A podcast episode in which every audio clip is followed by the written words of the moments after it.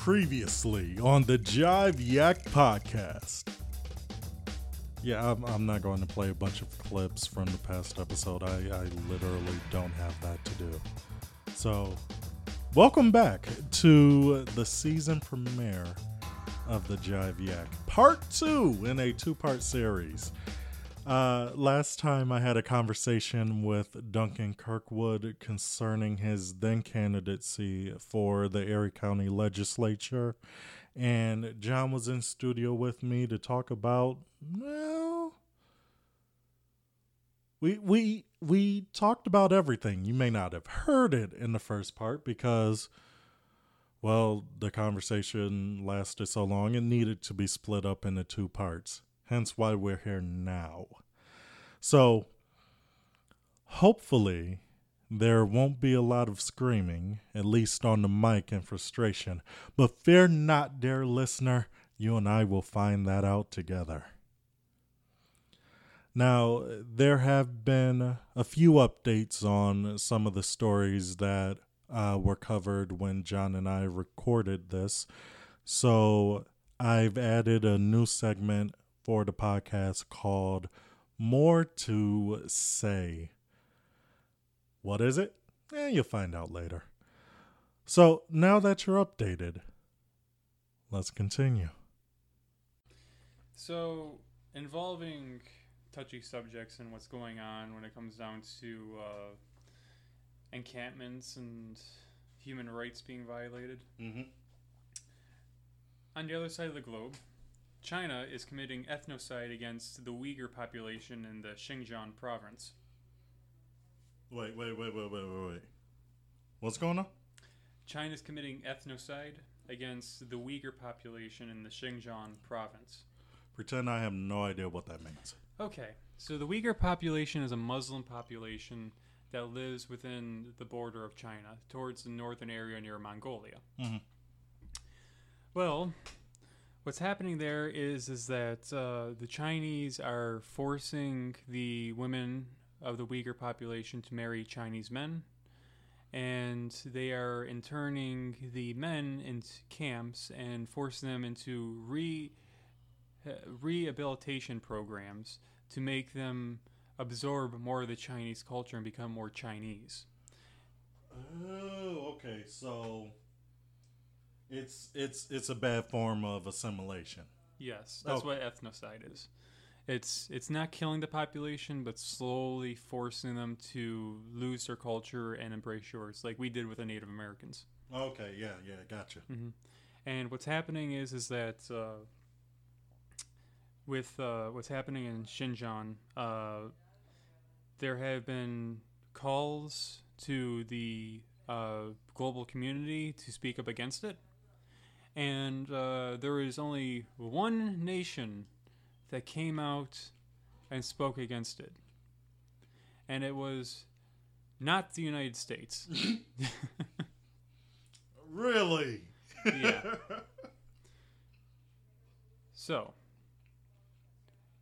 the one country that came out and spoke against it was Turkey. Turkey was the only country to speak out against China. But the reason why is because Turkey has ties with the Uyghur population in Xinjiang.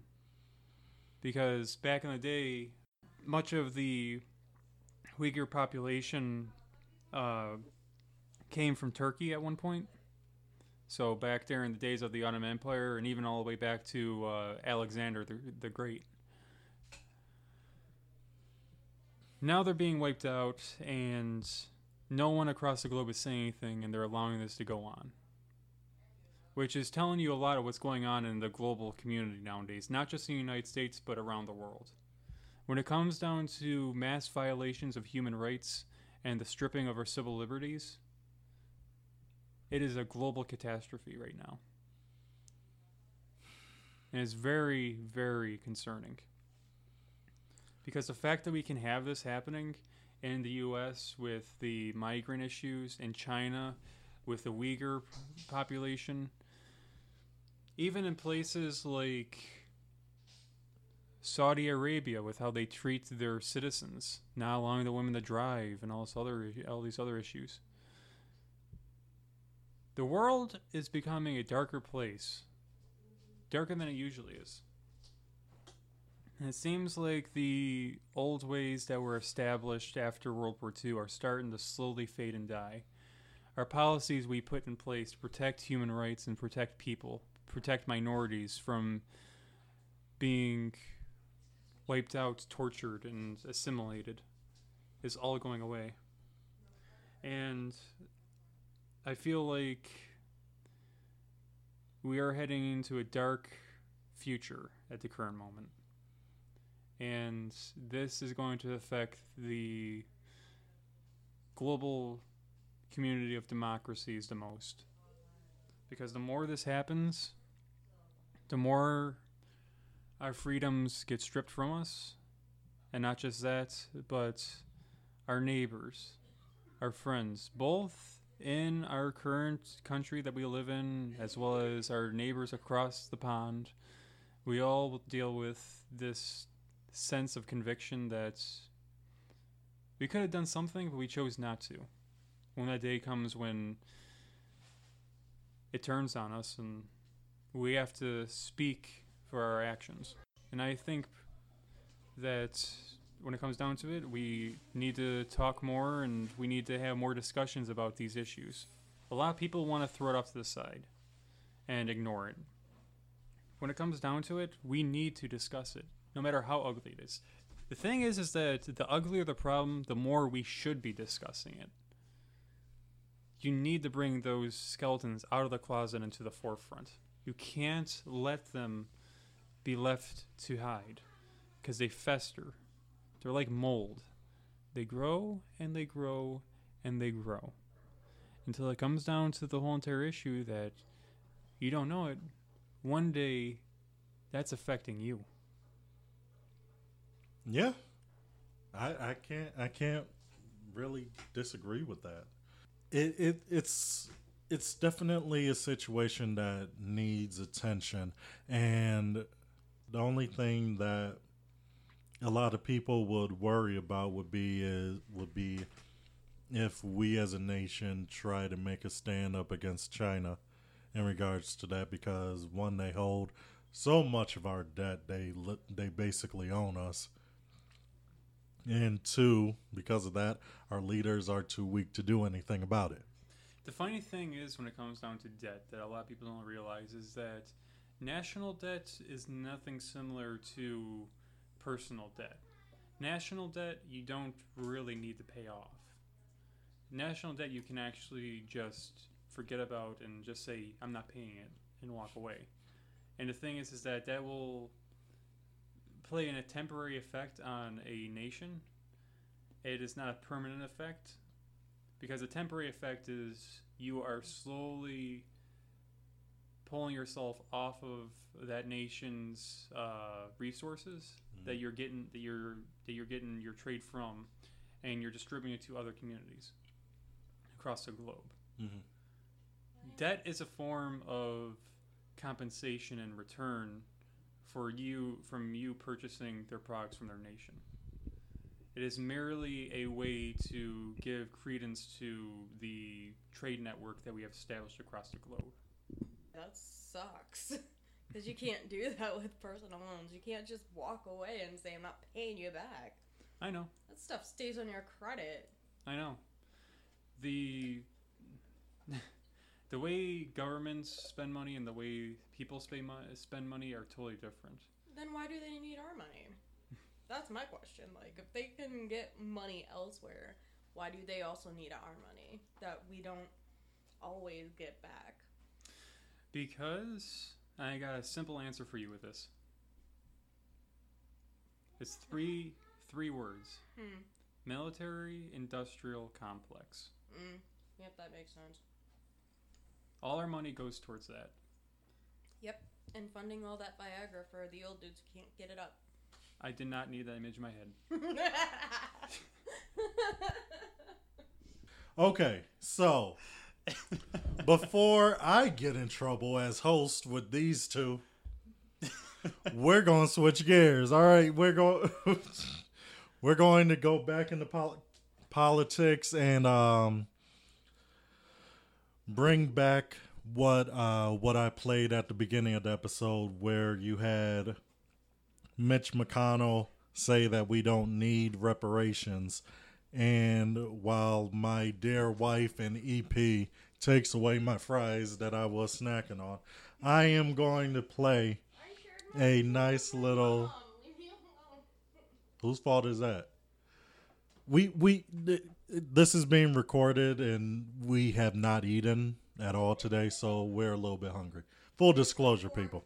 Yeah, four four o'clock at the time of recording this. So, um, what what I want to play for you is a clip from uh, a hearing that was done when it came to uh, a House resolution. Oh, thank you. A House res- resolution to research. N- No, notice what research HR forty, which would be to research the effects of reparations. Um, if you're wondering what reparations mean, according to the Merriam Webster Dictionary, reparations is the act of making amends or giving satisfaction for a wrong or injury. Uh, something that is done or given as amends or satisfaction. The payment of damages. A repairing or keeping and repair. You are going to be hearing from Ta-Nehisi Coates. And he's going to talk about why Mitch McConnell was wrong in his assessment of why we don't need reparations. Yesterday, when asked about reparations, Senate Majority Leader Mitch McConnell offered a familiar reply. America should not be held liable for something that happened 150 years ago, since none of us currently alive are responsible. This rebuttal proffers a strange theory of governance that American accounts are somehow bound by the lifetime of its generations. But well into this century, the United States was still paying out pensions to the heirs of Civil War soldiers. We honor treaties that date back some 200 years, despite no one being alive who signed those treaties. Many of us would love to be taxed for the things we are solely and individually responsible for. But we are American citizens and thus bound to a collective enterprise that extends beyond our individual and personal reach. It would seem ridiculous to dispute invocations of the founders or the greatest generation on the basis of a lack of membership in either group. We recognize our lineage as a generational trust, as inheritance. And the real dilemma posed by reparations is just that a dilemma of inheritance. It is impossible to imagine America without the inheritance of slavery. As historian Ed Baptist has written, enslavement, quote, shaped every crucial aspect of the economy and politics of America, so that by 1836, more than 600 million, or almost half of the economic activity in the United States, derived directly or indirectly from the cotton produced by the million odd slaves. By the time the enslaved were emancipated, they comprised the largest single asset in America. Three billion in 1860 dollars, more than all the other assets in the country combined. The method of cultivating this asset was neither gentle cajoling nor persuasion, but torture, rape, and child trafficking. Enslavement reigned for 250 years on these shores. When it ended, this country could have extended its hallowed principles life, liberty, and the pursuit of happiness to all, regardless of color. But America had other principles in mind. And so, for a century after the Civil War, black people were subjected to a relentless campaign of terror, a campaign that extended well into the lifetime of Majority Leader McConnell. It is tempting to divorce this modern campaign of terror, of plunder, from enslavement. But the logic of enslavement, of white supremacy, respects no such borders. And the God of bondage was lustful and begat many heirs. coup d'etats and convict leasing, vagrancy laws and debt peonage, redlining and racist GI bills, poll taxes and state, state-sponsored terrorism. We grant that Mr. McConnell was not alive for Appomattox, but he was alive for the electrocution of George Stinney. He was alive for the blinding of Isaac Woodward. He was alive to witness kleptocracy in his native Alabama and a regime premised on electoral theft. Majority Leader McConnell cited civil rights legislation yesterday, as well he should, because he was alive to witness the harassment, jailing, and betrayal of those responsible for that legislation by a government sworn to protect them. He was alive for the redlining of Chicago and the looting of black homeowners of some $4 billion. Victims of that plunder are very much alive today. I am sure they'd love a word with the majority leader. What they know, what this committee must know, is that while emancipation dead bolted the door against the bandits of America, Jim Crow wedged the windows wide open. And that is the thing about Senator McConnell's something. It was 150 years ago, and it was right now. The typical black family in this country has one tenth the wealth of the typical white family. Black women die in childbirth at four times the rate of white women. And there is, of course, the shame of this land of the free, boasting the largest prison population on the planet, of which the descendants of the enslaved make up the largest share. The matter of reparations is one of making amends and direct redress, but it is also a question of citizenship. In H.R. 40, this body has a chance to both make good on its 2009 apology for enslavement and reject fair weather patriotism. To say that a nation is both its credits and its debits. That if Thomas Jefferson matters, so does Sally Hemings. That if D Day matters, so does Black Wall Street. That if Valley Forge matters, so does Fort Pillow. Because the question really is not whether we will be tied to the somethings of our past, but whether we are courageous enough to be tied to the whole of them. Thank you. That that was his speech. So when it comes down to reparations, you have people who look at it and argue, well, you can't do a monetary thing or you're going to disenfranchise the the African American community and make them feel like they are victims. And I do not agree with that. Uh, so where where I come down when it comes to reparations, there is a lot that can be done in, in this country as a way to actually repair what was done to African Americans from slave time on to modern day. And if you want to take money out of it, for for the sake of argue, argument at this time, fine. Let's take money out of it. Let's start with what would actually be helpful. Number 1, let's get rid of the electoral college. That was one of the things that has been around since the founding. Not not to make it easier for people to vote, but to make it so that only a few could. And when it came to human beings in the African slave trade, they were each considered three fifths a person. Us talking now, at that point in time, was one impossible, and two, we would both be killed. Get rid of that, and it will affect not only African Americans, but it will affect everyone who feels disenfranchised by the political office. You'll finally feel like your vote matters. Because at that point in time, it would. We would actually go into a true representative democracy where one person has one vote. It's not going to matter about who wins in New York and California. New York and California don't hold most of the population in this nation.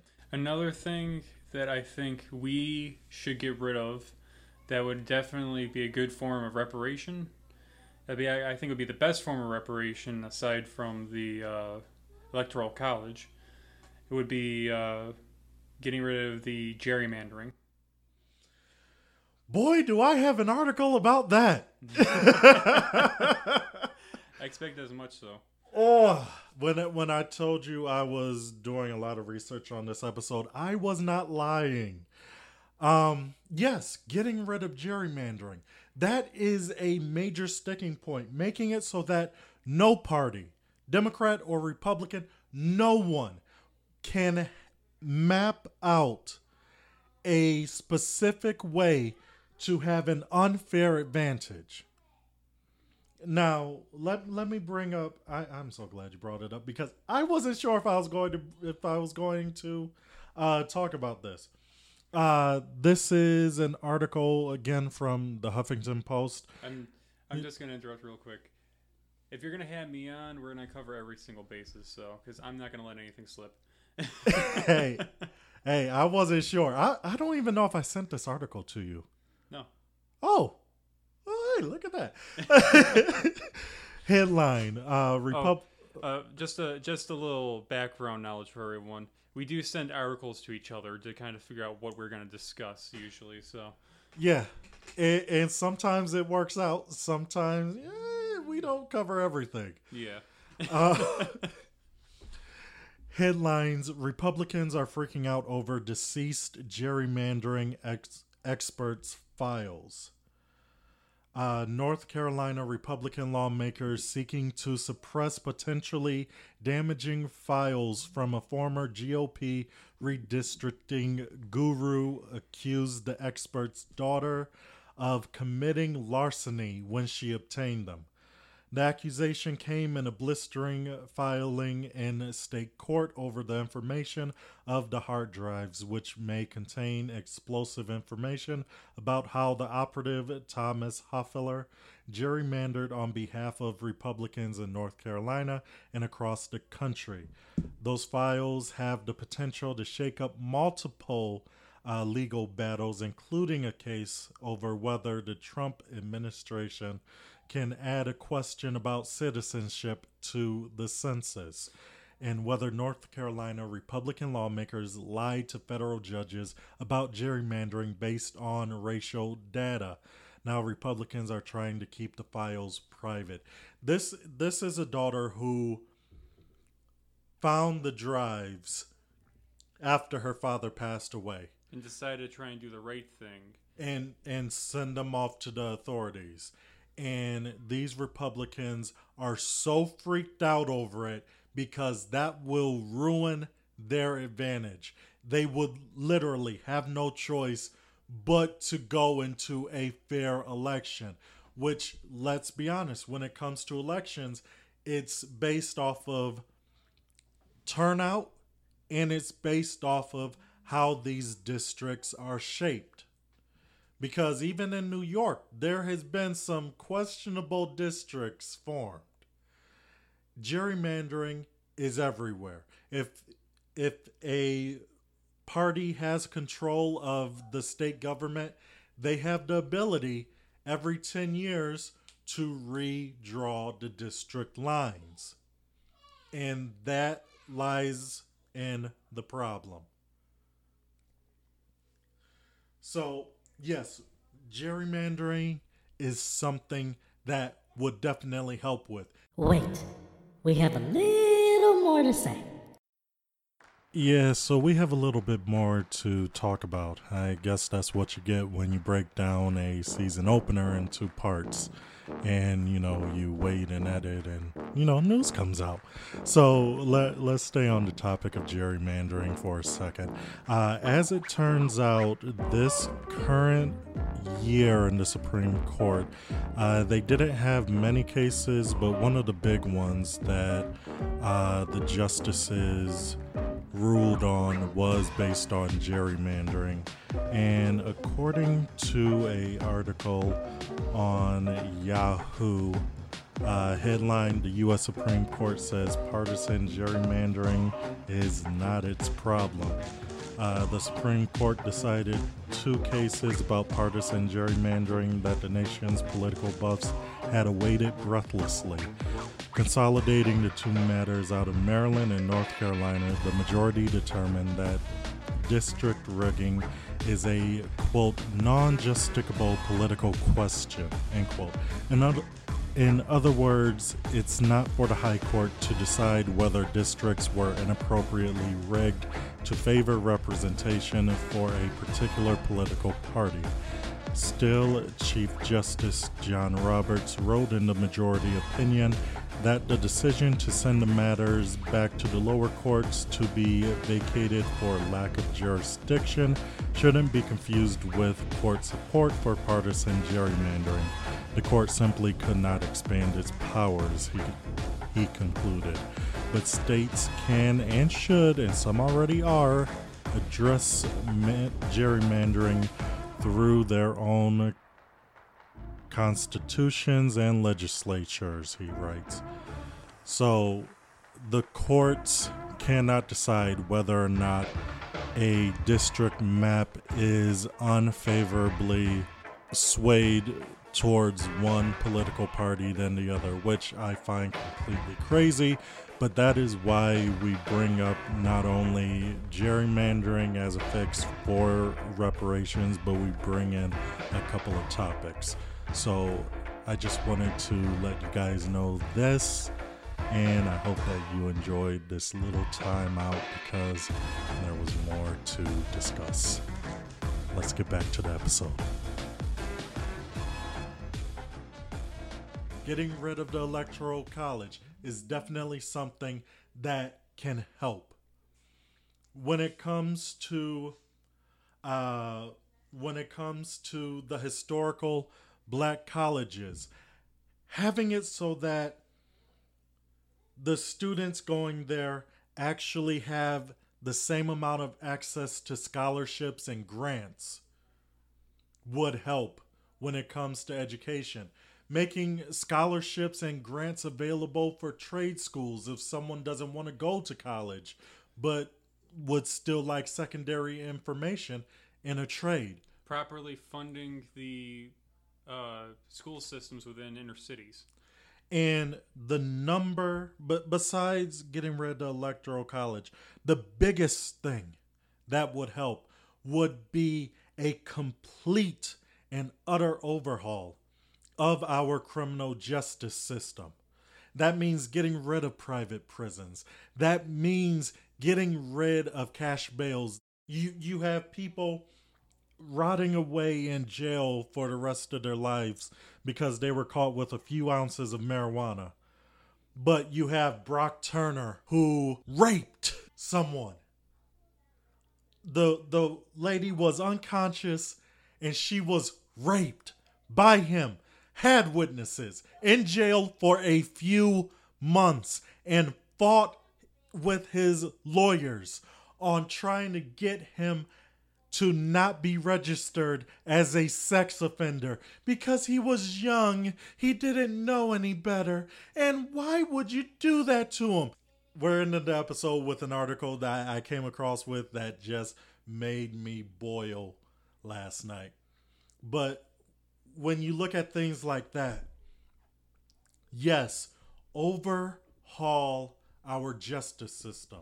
And not just that, but another thing to add into there too, a lot of people don't uh, take in consideration with the abortion crisis that's going on with the Republicans.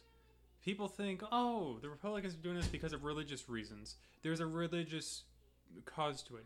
No, think it over, people this actually does have ties to the black community because the thing is is that it's been shown in studies that the one group that does get abortions the most is usually in the black community. And the reason why the Republican Party wants to use this is because they want to be able to suppress the black vote in these southern states better. So by having these states be able to make abortion illegal, they can arrest more people and have them taken off the ballots. It's a precaution to help their cause. It's not because of religious reasons, it's because they're trying to suppress votes to keep them in power. Because the thing is, is that guess what, people? Republican Party's starting to wane. They're starting to break. They're starting to crack. They're trying to go to the most extremes now because they're trying to just get by and survive. Because they because the fact is they know that the younger generation is more liberal. The ba- the black community is liberal too. And they are a dying breed. They're not going to be around much longer. Yeah. And I'm, I'm, going to bring up the history of reparations because I'm on reparations.org under history of reparations. And I just want to bring up Canada, 1991. I was a little kid at that point. I don't know how were you even born in 1991? I was born in 93. Oh, you weren't even thought of. Okay. so, Canada. In 1991, the Canadian government established the Royal Commission on Aboriginal Peoples to investigate the state of Canada's removal of Indigenous Canadian children from their families and placement in church run Indian residential schools in an effort to homogenize Cana- Canadian society. As a result of the Commission's recommendations, the government issued a symbolic apology and a statement of reconciliation admitting that the schools were designed on racist models of assimilation. In addition, the government provided 350 a $350 million fund for those affected by the schools. In 2006, the federal government signed the Indian Residential School Settlement Agreement, agreeing to provide reparations to the survivors of this program. The settlement totals $2 billion and includes financial compensation, a truth commission, and support services. And just a little note for people $2 billion sounds like a lot. For a government, that's a drop in the bucket. That's a penny equivalent. That is nothing. Compared to how much a government spends, especially our government, we could afford something like that. And when it comes down to reparations, that won't even affect 1% of our military budget if we were to pay back the black community. This was for the original people living in Canada. They weren't the original people who had to deal with this. They weren't around. They weren't around by that time. No, it was the descendants of these people who had that. Okay? Jamaica. In 2004, a, coali- a coalition of Rastafari groups argued that European countries formerly involved in the slave trade, especially Britain, should pay 72.5 billion pounds uh, sterling to resettle 500,000 Jamaican Rastafarians in Africa. The claim was rejected by the British government, which said it could not be held accountable for wrongs in past countries. In 2012, Jamaica revived, re, yeah, revived its reparations commission to consider the question of whether the country should seek an apology or reparations from Britain for its role in the slave trade. Now, that's from 2012, where that is still going on. But you you're going to have nations who will look and go, "Oh, well, we we can't be blamed for what we did. That's that's just not right. Let's move on." No. You do something wrong, you pay for it. And it's it's not a matter of saying that oh, Europeans are evil, Europeans are bad. It's a matter of that is the original sin. From what all these politicians are saying, Mitch McConnell said that's the original sin. HR 40 is not to do with getting reparations, getting money out to descendants of slaves. It is researching. That is literally going, I know slavery is bad. let's talk about, let's research what we might be able to do to fix it. No, I don't want to. We're missing something here. Some something's being lost in the shuffle when it comes to it. When it comes down to big issues, things that affect the society as a whole, they should always be the forefront thing to talk about. As as said earlier, you cannot suppress those types of subjects. You suppress them, they fester. The fact that the Republican Party, Mitch McConnell, is doing this, it's because it's a sensitive topic that's going to play a large role on the Republican Party. Oh yeah, because you you we talk about again all these solutions that don't include getting direct money to the descendants of slaves. What we discussed, that will play a role in educating the masses. That will play a role in changing up the entire field and play a role in making those who feel disenfranchised like their voice actually means something again. So, yes, the Republican Party most likely is afraid of that. So, they will rather point, switch the subject. Hey, look over there. Look at this distraction. Don't look at what we're talking about. No, no, no, no, no, no, no, no, no. Because we're not the bad guys. They're the bad guys. And, and that's not where we need to be. Okay.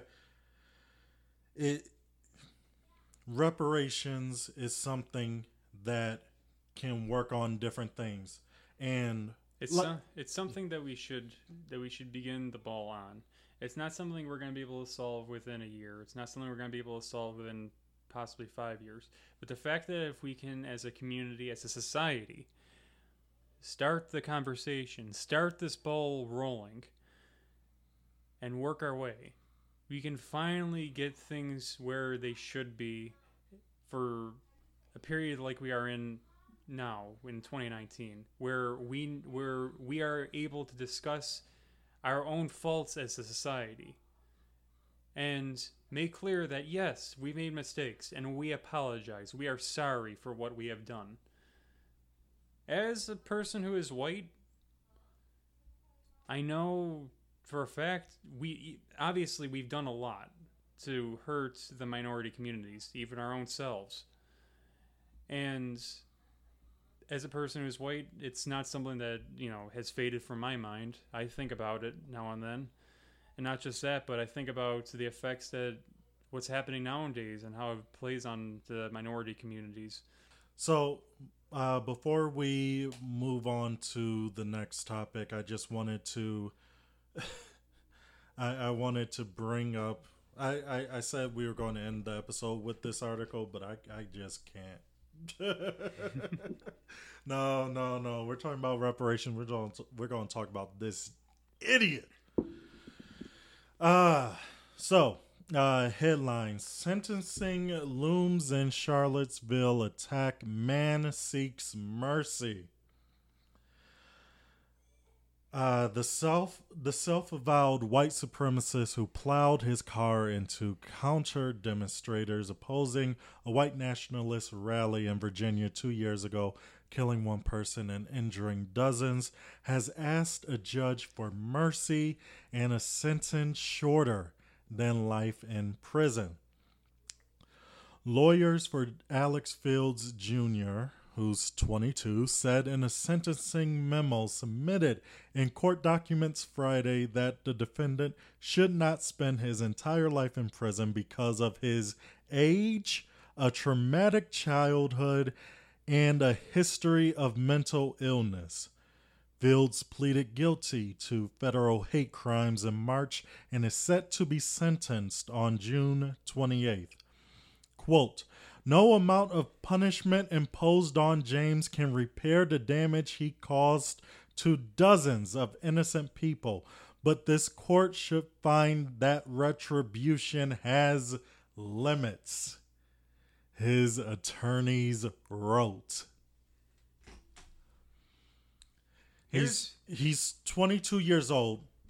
Went to the Unite the Right rally was one of those people screaming, Jews will not replace us, blood and soil, and anything else. And he got in a car and mowed down counter demonstrators, killing one, injuring others, and backed up and ran away like a coward. But he wants mercy. What you gotta say? So, can you read me that definition of uh, terrorism? Terrorism, according to Google, the lawful use of violence and intimidation, especially against civilians, in the pursuit of political aims. During his trials and during his, uh, and, and even the, just the discussion of his crimes, across the news and across uh, just the court case that's been going on, have you heard that term be used at all, Brent? No. But they use that term for everything else. Oh, yeah. And am I right that terrorists commit crimes for political reasons? Oh, yes. And anybody anybody darker than you, Mm-hmm. if they do something, they're terrorists. So here's the thing I understand. Why is it that we're sending people that are civilians that have nothing to do with terrorism just because of their skin color to Guantanamo Bay to be tortured, not Because- providing any not providing any actual useful evidence at all. Because we have no idea if they're even alive when they get to Guantanamo. Mm-hmm. Let, let's just be honest. and, and yet this one white guy this poor apparently innocent what 21 Child of 20 years old at the time. a child of 20 years old deserves to be given a light sentence for his crimes. Now here's the thing. I am a person who doesn't believe in the death penalty but i think if you commit an act of terrorism which he did he should receive either one a very lengthy sentence or two life in prison and i was saying to uh, brent earlier through text i say give him 60 years or up or life in prison for his crimes he shouldn't be given anything less I say give him life in prison because Mm-hmm. people live longer than 80. Oh no, I know, I know. The thing is, is that the sixty is. I I can I I don't I can't go any below than that because the fact is that I'm just trying to take in consideration the way the judge is going to rule. That's the reason why. But the fact is, is that if you give this guy less than sixty, that's how you know our judicial system is messed up. Because there's one thing you can see it in the media all the time with the wording if it's ever a white person who commits a crime, they're considered it's considered a lone wolf attack. It's never considered a terrorist attack. If you're black, Muslim, Hispanic, it's considered a terrorist attack all the time. If you're black, gang violence. If Mm-hmm. you're Muslim, terrorist. If you are Hispanic, Puerto Rican, Mexican, gang violence. Mhm. It- you're you're from the cartel. But and if you are European, he's just a young kid who doesn't know any better. We need to feel bad for him. This isn't a terrorist attack. They're just misunderstood. Bite me. People were killed. People died. People were injured. Some with life threatening injuries due to this guy with his freaking vehicle running others over. There in that moment, was he thinking of mercy for those that he was hurting? No! Now that he's actually being handled okay while he's in prison, not dealing with broken limbs or eh, or any any type of physical issue or even traumatic experience from the event that he caused, mercy is to be given to him, to be bestowed upon him, because he had a bad childhood. Because he had issues. I'm going to give you people a little personal background. Brent knows this. My childhood wasn't nice. I dealt with a lot of stuff when I was a kid. It's what made me into the person that I am. And it didn't, it, it made me question who I was when I was a kid. I'll admit, I used to be a very, very far right winger when I was a when I was younger, around the age of sixteen, and that was caused by my personal experience, yes. But the thing was is that it didn't enact me the violence. It was merely a thought process of a young child at the time, of a kid. But the thing is is that he's 20 years old. He isn't a kid anymore. By the, they say by the time you hit 18, you have already decided your political affiliation. The chances of you switching sides drops dramatically by 80% upon your political affiliation at that point. He was consciously choosing to take the actions he did because he wanted to be a martyr. He wanted to be the symbol for his buddies. That's what he was thinking at the time. It's very obvious.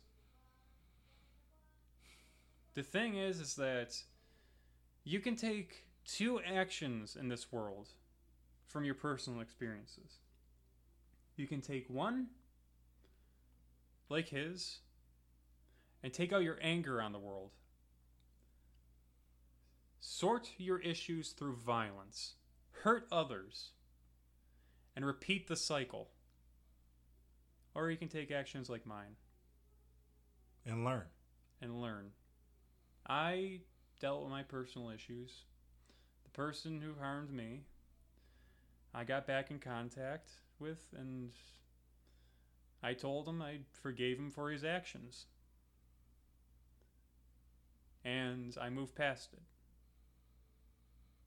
The thing is, is that as a, as a society, we need to think first before we act.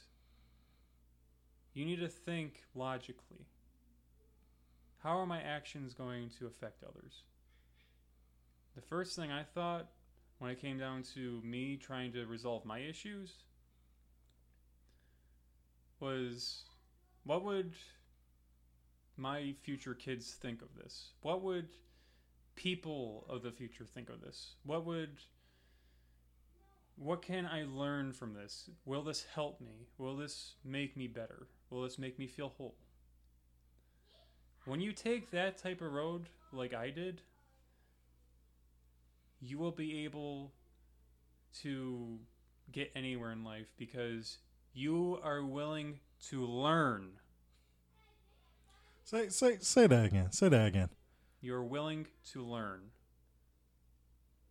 The thing is is about life, you learn and you adapt. You learn and you adapt. And the biggest thing that is the greatest gift that any human being can receive is the gift of forgiveness. When it comes down to the person committing, when it comes down to the person who has been attacked or hurt by the person who's been committing the crime. But the thing is, when you have someone who commits atrocities like this, and yes, it is an atrocity. It's ridiculous. The fact that in 2019, that in 2019 we're dealing with white supremacists, Nazis, neo Nazis, says a lot. We shouldn't have to be dealing with this anymore. That is stuff that should be left in the 1960s and 70s. We're we're dealing with this in America. The the the country that fought against the Nazis. I know. The country that fought against the white supremacists. The country that fought against Nazi Germany. The country that brought together a nation during the civil rights movement. Mm. We are going back in time because of this. Because the fact is, is that guess what? People aren't willing to learn. And the thing is, is that we need to get our act together, and we need to start learning again. We need to start forgiving again. And the thing is, is that people like this guy, forgiveness should be given, but upon his crimes, he should not get less than life in prison. And at worst case chances less than 60 years. Now, Wait, we have a little more to say. okay, so we have the second segment of more to say because this topic just, you know, it it deserves more. Let me give you guys an update on this case and another case that came uh, while I was editing. Uh, from Reuters, headline Charlottesville neo Nazi sentenced to life. Judge says, quote, too great a risk to release. Uh, from the article, the 22 year old neo Nazi James Fields of Maumee, Ohio, was sentenced to life without the possibility of parole. He has sought a lesser sentence, apologizing after the court viewed video of him plowing his car into a crowd after the August 12, 2017 Unite the Right rally, also injuring 30 people. Uh, U.S. District Judge Michael Urbanski was unmoved by his plea, saying that he had to avert his eyes while the court viewed a graphic video of the attack that showed bodies flying into the air as Fields crashed into them. Quote, just watching them is terrifying, unquote, Urbanski said. The release of the defendant into a free society is too great a risk. Fields' attorneys suggested he felt intimidated and acted to protect himself. So, from a judge that understands what a domestic terrorist looks like, to a judge that wanted to show mercy for a rapist. From Yahoo headline Judge ruled teen should get leniency in rape case because he, quote, comes from a good family. A family court judge in New Jersey is under fire over the way he handled a rape case involving two ne- involving two teenagers. In 2017, Judge James Troiano ruled a then 16 year old boy accused of raping a drunk teenage girl uh, should have leniency because, quote, he comes from a good family, attended an excellent school, and was an Eagle Scout, end quote. The judge also expressed concern whether the victim's family whether the victim's family had considered the devastating effect a trial in adult court would have on the boy's life.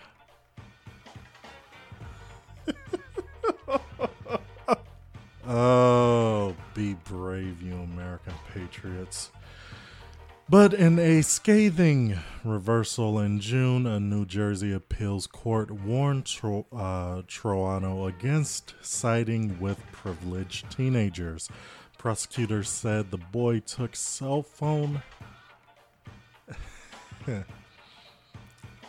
Prosecutors said the boy took cell phone video of the alleged rape in the basement at a pajama party and sent the video to friends with a text reading When your first time having sex was rape. New Jersey law allows a juvenile to be tried as an adult if they're accused of a serious crime. But the judge said a traditional case of rape generally involves two or more males using a weapon, sometimes in an abandoned shed or shack. Circumstances not matching the teen's alleged crime. I've heard way too many stories about this happening at parties.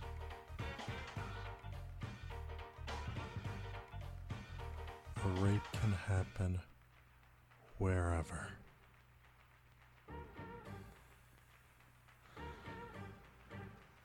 I need to continue reading before I start screaming. Quote, it should never matter what a defendant's background is. It should not matter if he is rich or poor, if he is black, white, brown, or yellow.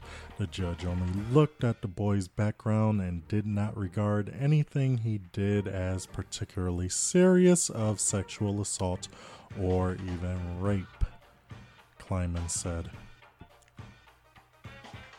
So, to our point here in this episode, there is a dire need of a complete and utter total overhaul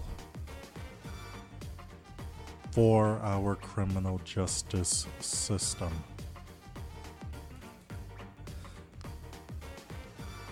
And with that, I end the more to say segment.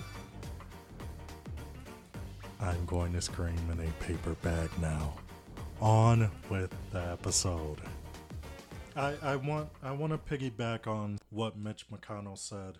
Mitch McConnell said that we have tried to combat our original sin by fighting about it in a civil war. Hold on a second.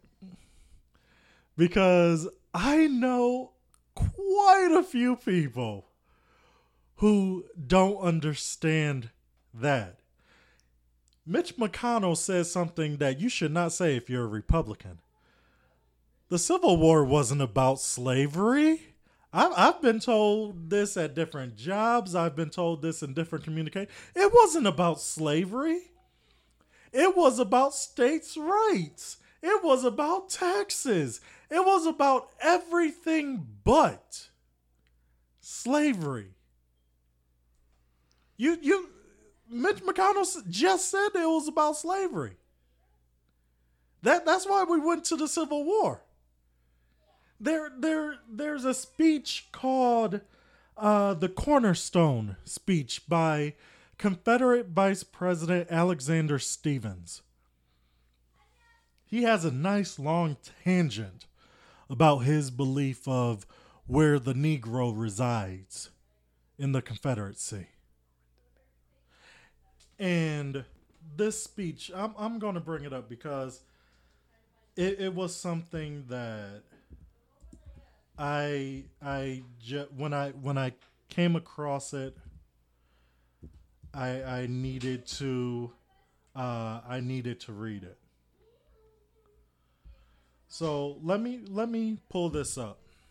But not to be tedious in enumerating the numerous changes for the better, allow me to allude to one other, though last not least.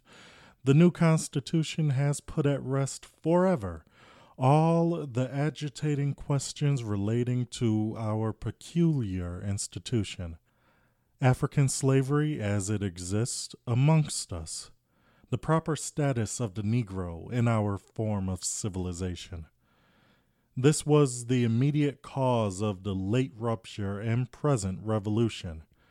Jefferson, in his forecast, had anticipated this as the rock upon which the old Union would split.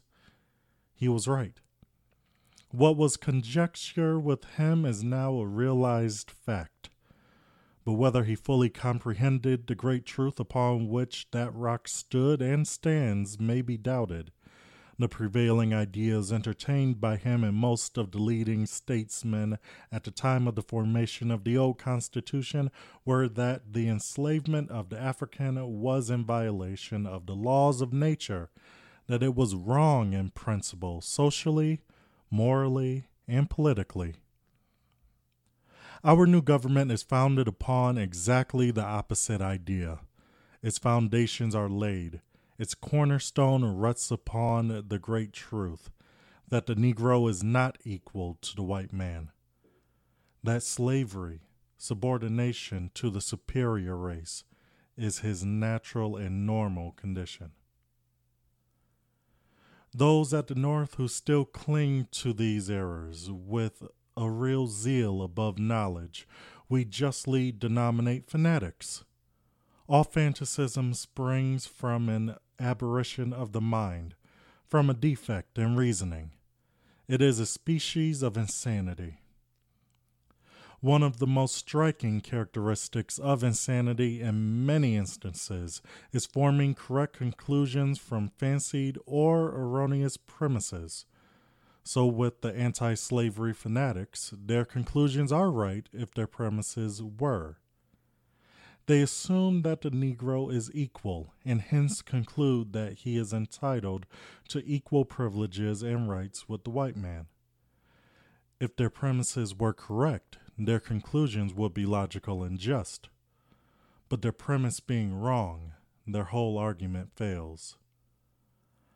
Our system commits no such violation of nature's laws. With us, all of the white race, however high or low, rich or poor, are equal in the eye of the law. Not so with the Negro. Subordination is his place. He, by nature or by the curse against Canaan, is fitted for that condition which he occupies in our system. The architect, in the construction of buildings, lays the foundation with the proper material the granite, then comes the brick or the marble.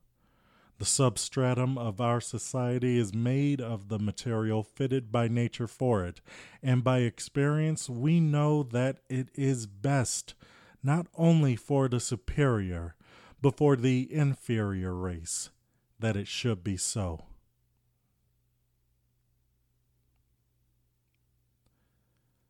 Anyone who tells you the Civil War wasn't fought because of slavery never read this speech, they don't know it exists, and they've been lied to. That was Alexander Stephens, the vice president of the Confederacy, a group of traitors who decided to secede from the U.S., who some people parade as patriots. You can't say that you love your country and support that. The Confederacy was nothing but traitors to America. The Civil War wasn't fought about state rights, it wasn't fought about taxation, it was fought like what the great Senate Majority Leader Mitch McConnell said slavery. But he was wrong in saying that that was part of reparations because it didn't lead to a healing. It led to a long, drawn out, developing scar on the United States with the whole entire efforts of restriction of of the black people's vote, the black people's rights, and the black community's whole entire essence as a whole in society. Slowly pushing it down, suppressing it, and trying to utterly suffocate it through legislation and is still going on to this day. Yes, reparations are needed. You can argue whether or not a direct monetary amount needs to be handed to the descendants, fine, we could argue about that. But don't you think for a second that in this country it's not needed? The fact that reparations are supposedly not needed is ridiculous because the fact is that the black community is still suffering nowadays. Once again, going back to inner city schools, they're being underfunded. We can easily fund that. That can be a form of reparation. Fixing things to where it's an actual fair system again, to where blacks are treated no differently than whites, both in the education system, the workplace, and just in general society as a whole. It is ridiculous that we are slowly eroding the qualities between the two groups. We've had it for generations, not fully, but more than we've had now and more than we had in the past with current developing issues. It can be fixed easily. Another form of another form of reparation that can be done. It's very very simple. And Brent, I think you agree with me on this one. Pardon all minor drug offenders that are currently in prison. Yeah, yeah, yeah. Because because like I told you, we we we literally have someone who committed murder mm-hmm. asking for mercy. Yet a What- person, yet sorry for interrupting you. Yet a person of color in Florida found with a less than an ounce of pot on them is given 30, 40, 50 years in prison. Yeah. A high sentence all because of a minority crime. Yeah. And that's what our justice system deems as fair and just. It is ridiculous. And and you listeners, do your research on reparations. It's it's not just oh we're looking for a handout. We're trying to get back what was owed. Though the the children and the reparation argument has been one of the biggest things I've been dealing with this week. So, John, what's the next topic? Well, one of the things I want to bring up is when it comes down to the effects on U.S. foreign policy. okay. when it comes down to the Trump administration. So, an interesting little fact that a lot of people don't know Trump has recently knocked over a domino. I think you know where I'm going with this. Are we talking about Iran? No, No. no, surprisingly not. Where are we traveling to? We are going back in time to last year. Trump said to the to the European Union that they need to hold up more of their own weight when it comes down to their militaries. That they need to start putting more money into military spending. Well, when Trump said that, what he meant was is that the European Union needs to start buying more US military goods. That's not what happened. Now, what's happening is, is that the EU is rearming itself with its own weapons. And it's becoming independent and separate from the US jurisdiction across the globe. Right now, Germany is taking the lead on global politics due to the incompetence of the Trump administration. Germany has just started creating the very first European army, allowing people from across Europe to enlist in the German army. That is not what the Trump administration wanted. And what do they want? Very simple. The European Union to start buying more American weapons and more American goods when it comes down to military production. And that's not what happened. Now, Trump is actually walking back his words and trying to correct the situation that has happened. Mm. The fact is, at this point, we need uh, we need to, as a country, start backing away from constant war, and start and start focusing on what's happening here. We do not need to have our our fingers in every pie across the globe. The fact is, is that before World War II, there was spheres of influence You had Europe handling their stuff.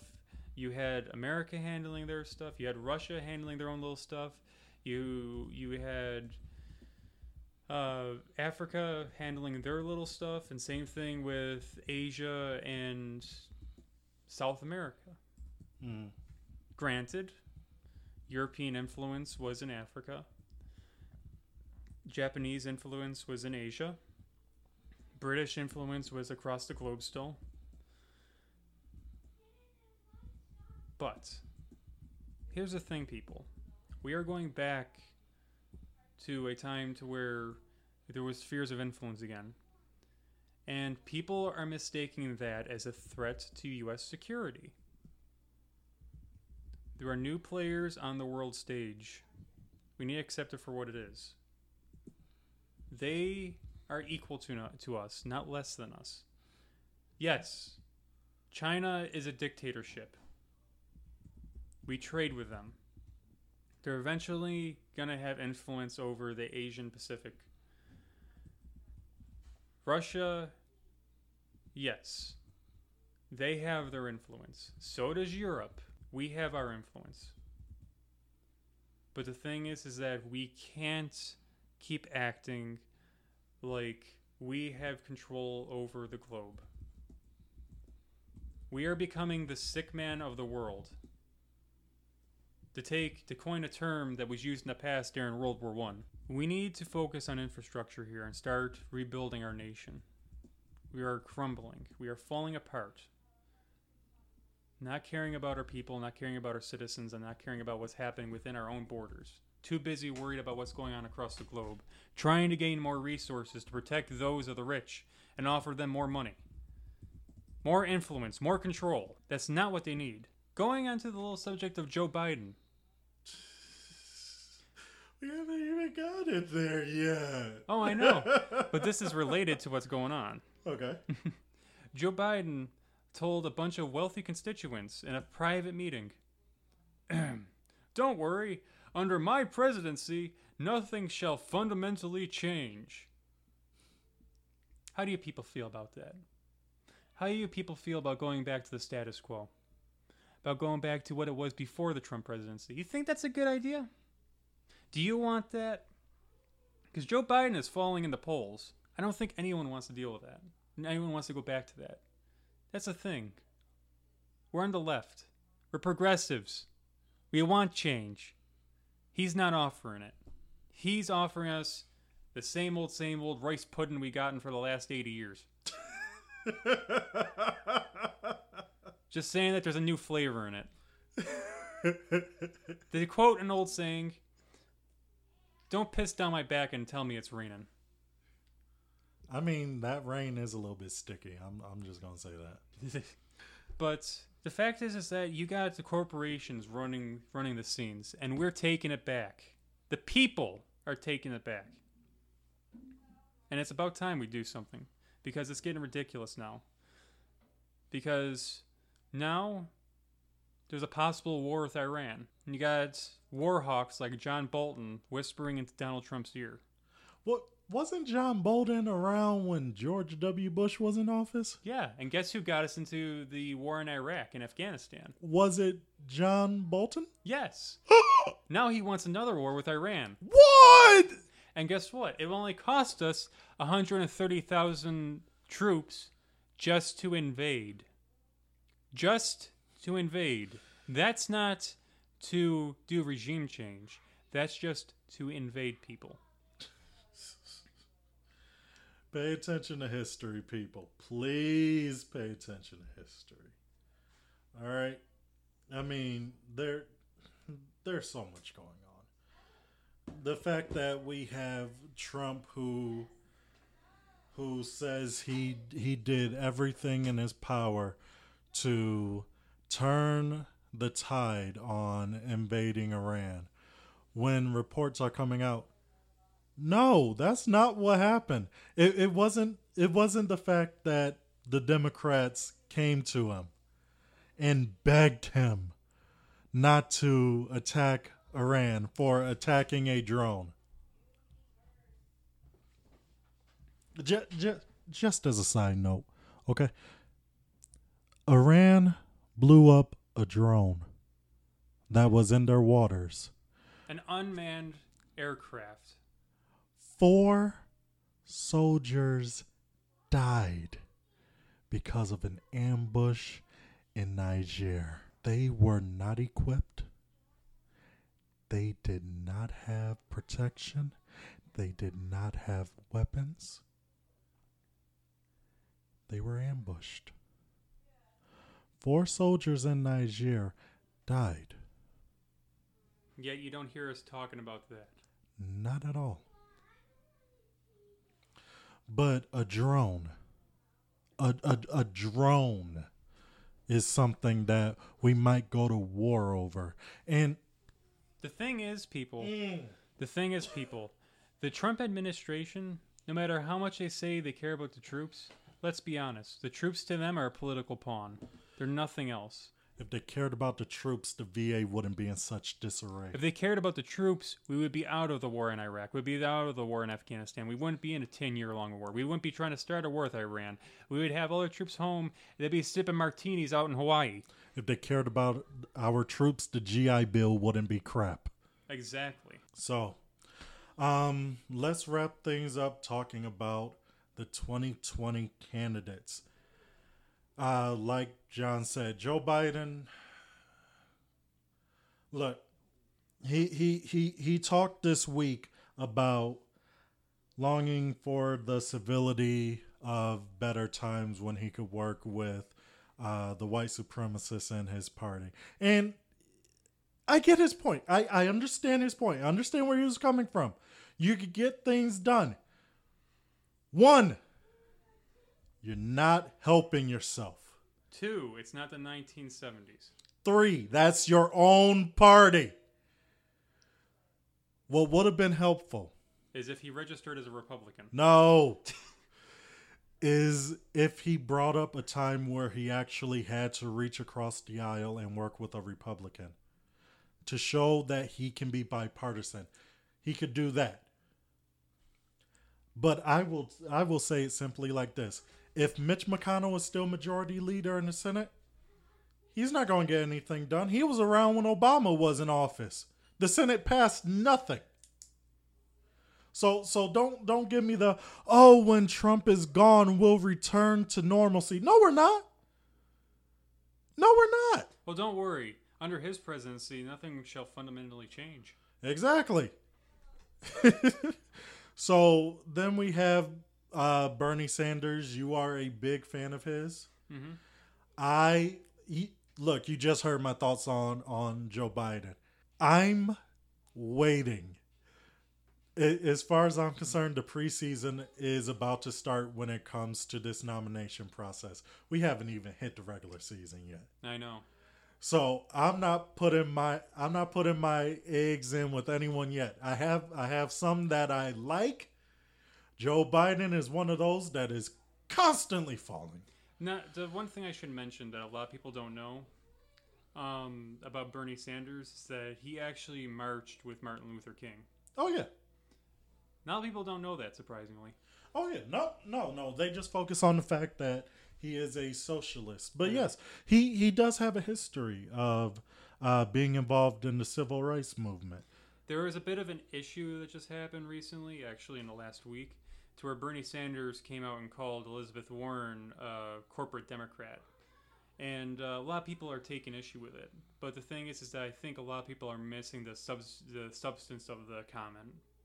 Is the fact that Bernie Sanders and Elizabeth Warren both understand each other, but at the same time, he is planning for in case he fails. And the thing is, is that Elizabeth Warren is one of the very few people who is teetering on universal health care, the the baby that he's been fighting for. The reason why he pitched that is because he wanted her to finally be on board with it. He's not doing it because he's trying to screw her over in the polls. He's doing it because he wants to make sure that if he loses, she's going to carry the torch for what he's trying to push. Yeah. And and to be fair, I was one of those who who looked at you funny when you told me that. Mm-hmm. And when you explained it, yes, that makes a lot that makes a lot of sense because those two candidates they they are very similar in what in what they uh what they are running mm-hmm. for. So it, it would make sense that should bernie sanders fail he would have a successor if she is the one who succeeds. Mm-hmm. And like like i said i have i have candidates who i really like joe biden is one of those that are constantly falling and everybody else is in the middle we're going to see what happens with these debates there's one in july there's one coming up and we we'll see what happens some of these candidates are going to fall away before I make it before I make a decision. Maybe it's going to be one that I really liked. I I'll be honest with you. There was one candidate uh, that I was really impressed by when I was watching uh, the South Carolina Democratic Convention. Who's that? That was uh, the author Marianne. I forget her last name. Marianne Webster? Yes. I I was her her speech was impressive and I really want to see how she is on the debate stage because if you're able to talk that's one thing. What do you believe in? And and by the time the convention was done, I was putting thoughts on different candidate on uh, the candidates that I was watching, and most of my responses were for candidate A, what do you believe? Candidate B, what do you believe? Candidate C, a lot, a lot of lip service. What do you believe? So I'm I'm waiting to see where these people stand. My big concern is uh, they're already trying to manipulate the uh, DNC with the uh, coming uh, debates because if you looked at who is going to be uh, given their debates against who, Elizabeth Warren is separated from the rest of the heavy hitters. Mm-hmm. And I'll give you the answer why. Joe Biden was the, one of the people who signed off and caused the 2008 recession that we had. And the thing is, is that he's actually bought out by the banks. Oh yeah. Elizabeth Warren got into politics because of Joe Biden, because she was fighting against the banks. Mm-hmm. And the thing is, is that Elizabeth Warren, she is my second fav- favorite candidate, obviously behind Bernie Sanders. But the thing is, is that she's got some potency to her, some venom when it comes down to Joe Biden, because she can hit his Achilles heel, the banks, Mm. because she can bring that up. She can bring up his past, because she was the one who fought against it. Yeah. That's how she became the fa- the famous politician that she is now. And the thing is, is that they're putting her on the first debate with all the politicians that are running less than three percent of the polls, and that should say something.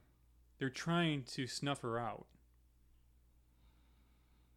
because they know that she is a challenge to Joe Biden. You you could look at it this way, or you could look at, at it another way. She's away from day two. You're you're going to have ten people fighting for time in this debate stage, so time is of the essence. She doesn't have to deal with the chaos that's going to happen in day two because everybody's going to be clamoring for time to either hit Joe Biden or try some way to make a name for themselves. The problem that concerns me though is is that you already have a fan base for multiple of these politicians, and the thing is is that with these heavy hitters, you're gonna have, in my mind, more people watching the second night because you got more of you got more of the politicians that are out there uh, Yeah. on the stage, and the thing is that you'll be able to hear their debated ideas between them and actually cause a transfer of votes between. And and the thing about it, it and I, I'll agree. It was one of the things when uh, it was announced that uh, she was going to be on the first night away from basically everyone else. I I understood where you're coming from because I felt the same way. And honestly, I fe- I feel like the heavy hitters should have been a little bit more evenly spaced out. You know, may, maybe you give some more of those who are at three or one percent time on the second night facing off against the heavy hitters and bring more heavy hitters to the first night. But but don't don't let it be heavy hitters, the warm up act, and then everyone else. So I, I get where you're coming from with Yeah, this. they shouldn't. They shouldn't be putting one of the heavy hitters at the kids' table. Yeah. What they should be doing is they should be mixing up both together. They have to stop this kids' table stuff because it's getting ridiculous. The fact is that you should have half and half split between the two. You should have a jambalaya of both. oh yeah. in the debates. Both the heavy hitters and both the weaker candidates, so that way both can get their time in the sun. Mm-hmm. That way there there isn't a oh this is definitely a kids table. It's oh this person's been falling, but this person's been right. I don't know what table this is. So you have to go for both. Mm-hmm. There there's no ifs ands or buts about it. But I'm going to be watching both nights. I'll be watching both nights as well. I, I'm, I'm going to be doing that, and I pray to all that is holy that the moderators do not ask a question about what Trump is live tweeting. But since Chuck Todd is a moderator, I'm going to assume he's going to ask that. I don't like Chuck Todd that much. I don't like him that much. So that let let's let's call that an episode. I want to thank Duncan Kirkwood again for coming on the show talking with me. I want to thank John for being the magical student that he is Always glad to be around to help out. and joining me on this journey. Once again, it was a long one. It's what happens when the two of us are together and you put mics in front of us. We don't know when to shut up.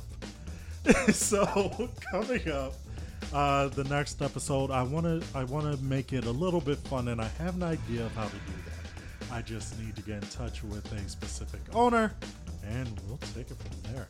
That's a nice little hint, a nice little tease. Yes, yes, we will continue to script things, and we will keep things going. If anything crazy happens, we will do shortened Jive Yak episode so that you guys know what is going on. So, on behalf of EP Beckie, John, well, and John, I am Brent. Thank you for listening. We'll see you next time. Make sure to get out and vote on June 25th. Vote! Bye.